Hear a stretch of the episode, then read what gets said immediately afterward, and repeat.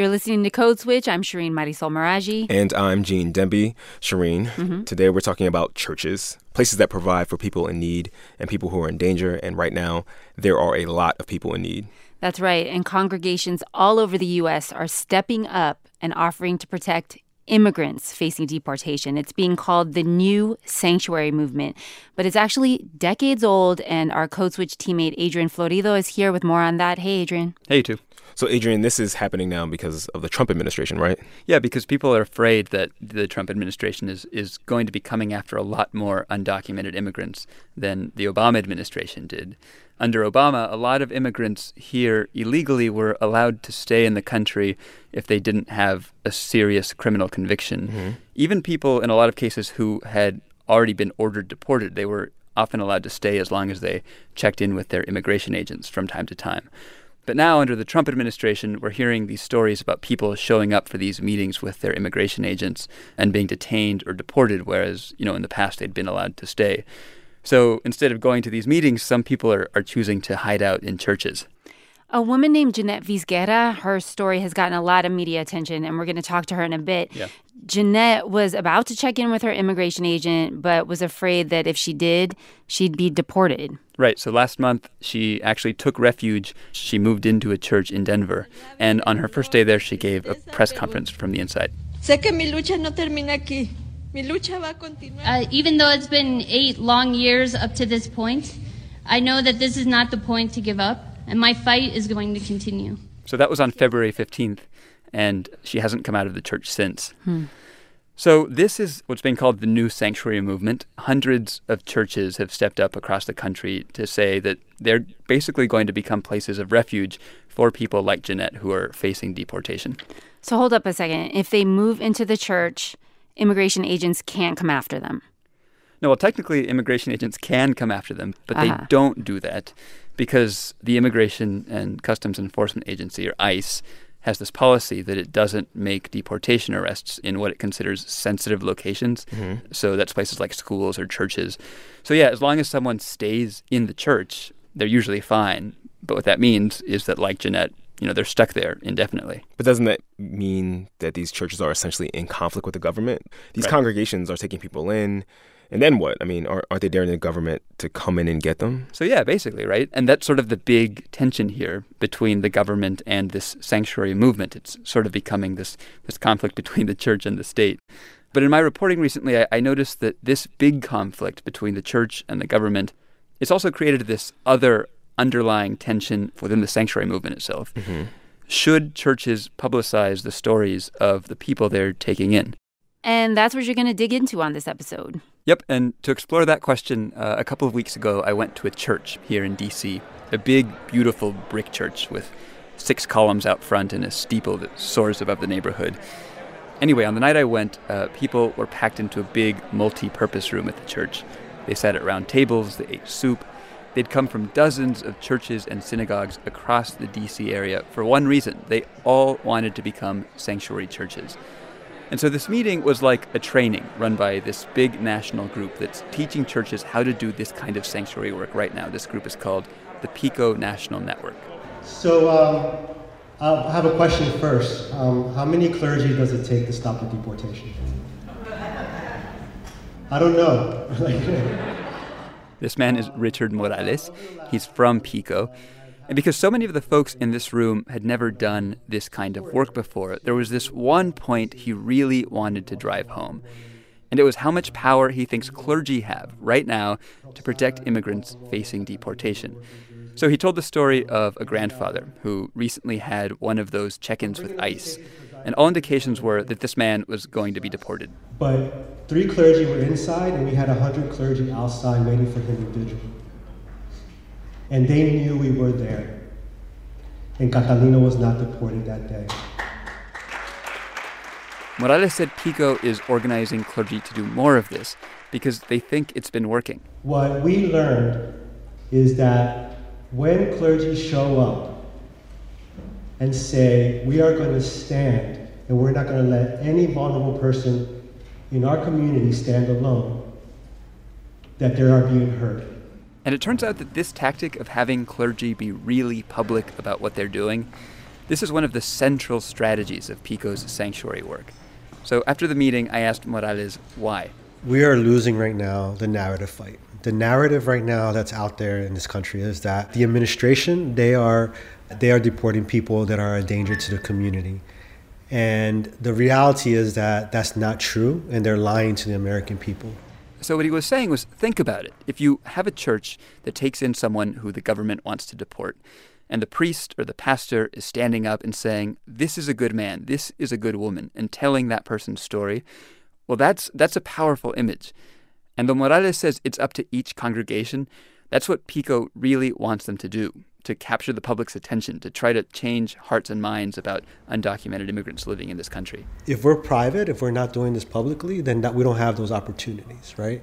So um, we think that pub- going public um, is is really important to you know everything that we're doing in terms of the work that we're doing around sanctuary cities, pushing back on this negative and wrong narrative, right, um, and also stopping deportations. So that right there, that is what Morales sees as being the broad goals of this new sanctuary movement to protect immigrants, but also to challenge the government's narrative. But this is where it gets tricky. Because what if a person needs to take sanctuary but doesn't want to go public? It's a complicated question. That's Alison Harrington. She's the pastor of Southside Presbyterian Church in Tucson, Arizona. Her church has been doing sanctuary work since the 80s when it founded the first big sanctuary church movement. Back then, Southside and other churches took in Central American migrants to protect them from being deported and returned to the wars in their home countries. The beauty of doing the public work is that you're able to mobilize a movement around the individual. You're able to really um, allow them to tell their story. And what happened in the 80s is the American people, their, their hearts and minds were really transformed about what was happening in Central America, and that eventually led to a change in policy. But Harrington says there were also problems with the way the work was done. It was approached as a kind of a white savior mentality.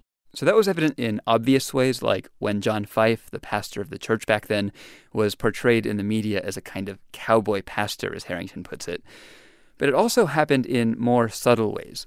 Susan Bibler Coutin wrote a book about this. It's called The Culture of Protest. I think one goal of the movement was really bringing middle class Americans in touch with Central Americans who had suffered tremendous adversity and persecution and oppression in their country.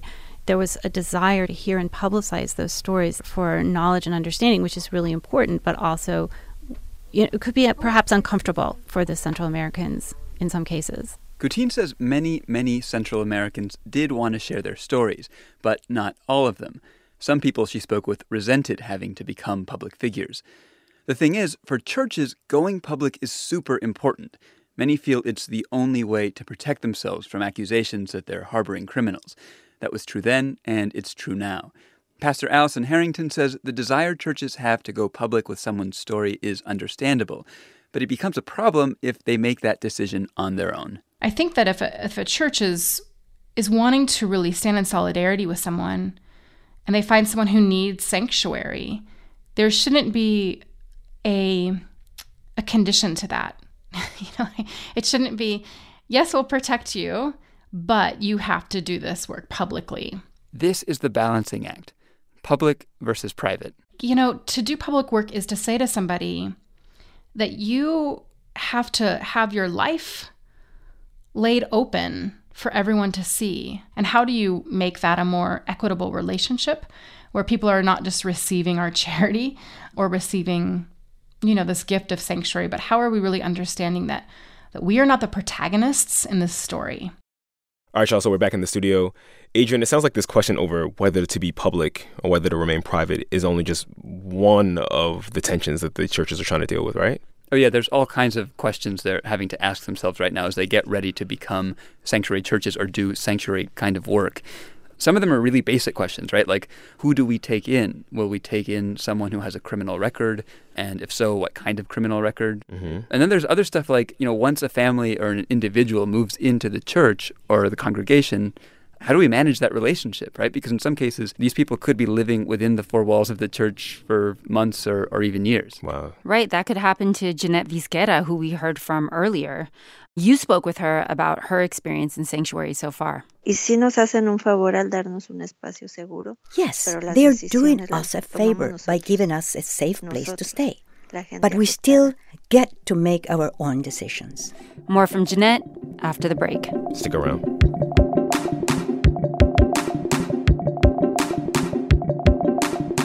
Support for Code Switch and the following message come from Squarespace. Get a unique domain and create a beautiful website using Squarespace's all in one platform and award winning templates. There's nothing to install, patch, or upgrade ever. Visit squarespace.com to start your free trial and use offer code CODESWITCH for 10% off your first purchase. Squarespace. Make your next move. Make your next website.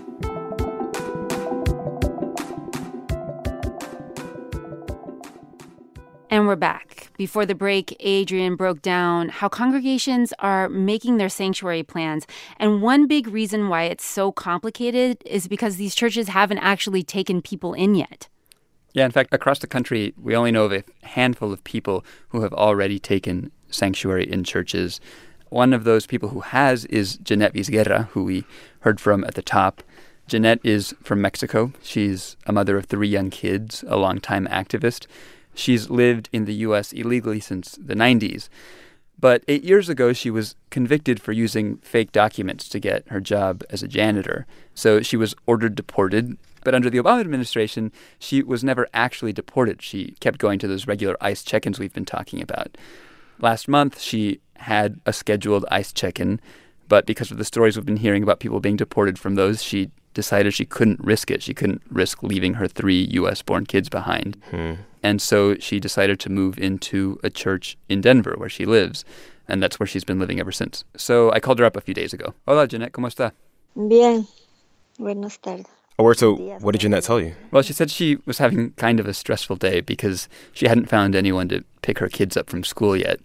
Her kids are still living at home with their dad, but Jeanette is still coordinating their lives from inside this church. Of course she is. So her alarm sounds at 6:30 every morning, uh, and she gets up. She calls her kids at home and tells them it's time for them to get up because their ride to school is going to be there. Hmm. Ever since she took sanctuary, there's this whole committee of people who volunteer to do for her a lot of the things that she can't do anymore because she's stuck inside this church. Wow. And so here's the thing Jeanette obviously really appreciates this work, right? She considers these people her allies. She needs mm-hmm. their help. But it's also, you know, it can get challenging for her. It can get frustrating, she said, because, you know, she does have to depend on other people. Pues la comunidad que for the most part, the people who are granting us refuge are white people, people who aren't affected, people with privilege. And often we notice that they see us as poor victims, when that's not what we are. When we make the decision to seek sanctuary, it's because we have the courage to face our situations, to fight our cases, to resist. At the same time, we notice that these same people want to take the leadership role when it shouldn't be that way. I tell them, I control my own life, my future, and you are my allies. You are part of my fight. But I make the decisions because it's my life and my future. Han habido momentos cuando have there been moments when you've noticed that your story has been used in ways that you didn't really agree with? Yes. In fact, recently there was a person running for office, and he was telling my story at events where he was also raising money for his campaign. So I let some of our allies know that I was bothered by that and that I needed this politician to come and see me. So he came and I told him, I have no problem with people using my story if they are going to give something back to my community. But when you use my story for personal gain, especially when there is money involved, I am sorry, I won't allow it. That's not right. And Jeanette, what about within the sanctuary movement itself? Have, have you noticed times when you know, people who wanted to help you didn't really understand this dynamic? Yes, either they don't understand it or they don't fully grasp it. For example, every Sunday there is a meeting of the church's immigration committee. And a lot of the times, it's like they want to ignore my decisions. They will want the coalition coordinator to be present before deciding on something. And so I have to say, hey, you need to understand that the coordinator is just that the coordinator. So she's the liaison between all of you and us. But we, the people who are affected, we make the decisions, no one else, not even you. And so it kind of falls on me to speak up for myself, but also for people who are newer at this. Yes, they're doing us a favor by giving us a safe place to stay, but we still get to make our own decisions. So then you are in communication with a lot of the other people who are currently taking sanctuary in other churches? Yes, right now there are about nine of us across the country. We have calls every week. A lot of times we talk about these sorts of things, about the frustrations we have because sometimes our churches or privileged people want to make decisions about our cases or about how to manage our campaigns. It's a learning process for all of us. So when you see that there's so many churches that are interested in doing this kind of work right now, do you kind of worry that sometimes maybe they aren't doing it like quite right or maybe are even doing it, you know, poorly? Uh, yes, it's a balancing act. I worry about the way in which, uh, as my pastor says, the sanctuary movement has become sexy. It's in vogue. And so now churches seem to be saying, I'll join in because I want to be a part of this. But some are doing it without really understanding what it entails. I get a lot of messages from churches through Facebook, so I ask them to explain to me why they want to do this work. Is it because you truly want to help, or because the movement has exploded?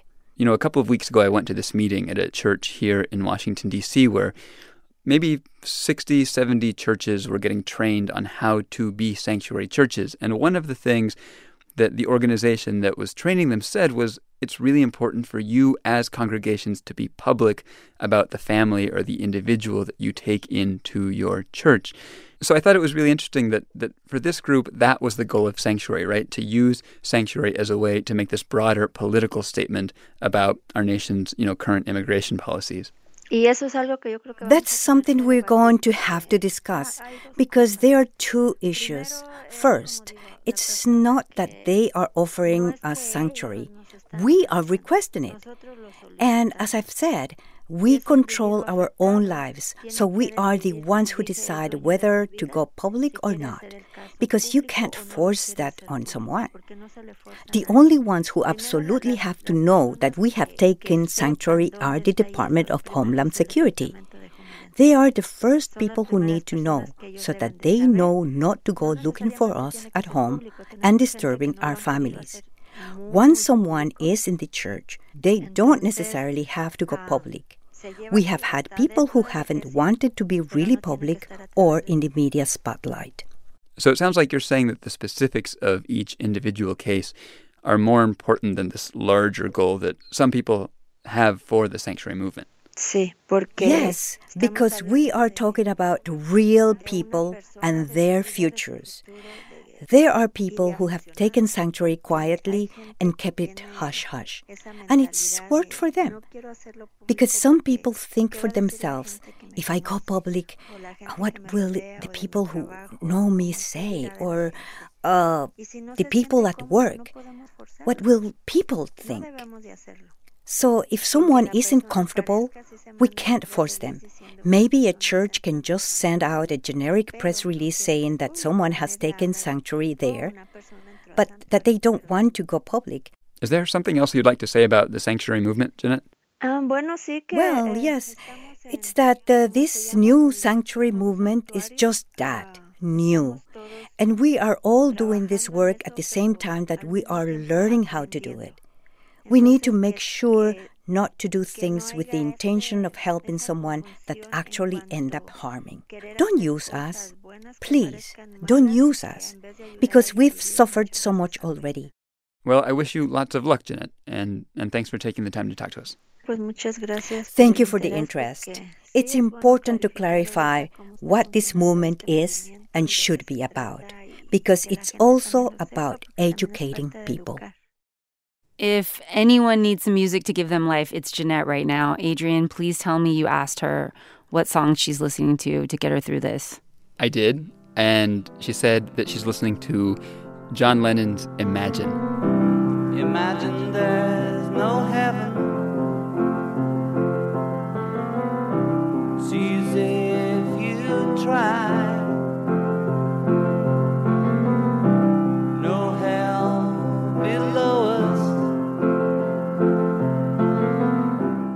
It's what she hears every time her kids call her, because it's her ringtone.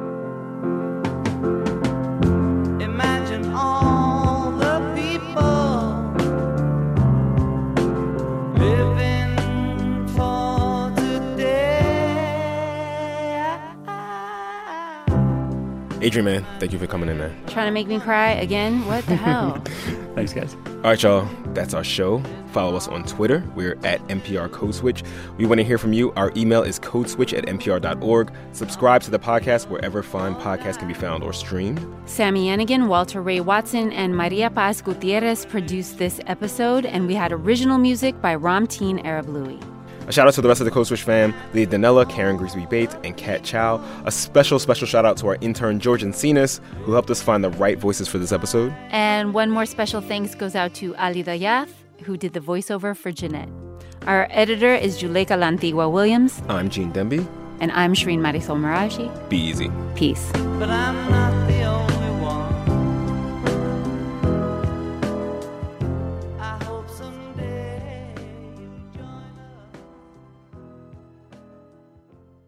Don't miss Terry Gross's conversation with Hamilton creator Lin Manuel Miranda. He talks about how making mixtapes as a preteen prepared him for being a Broadway composer and how he crafts elaborate rhymes without tripping over his tongue, which is really hard because I trip over my tongue all the time just reading this copy.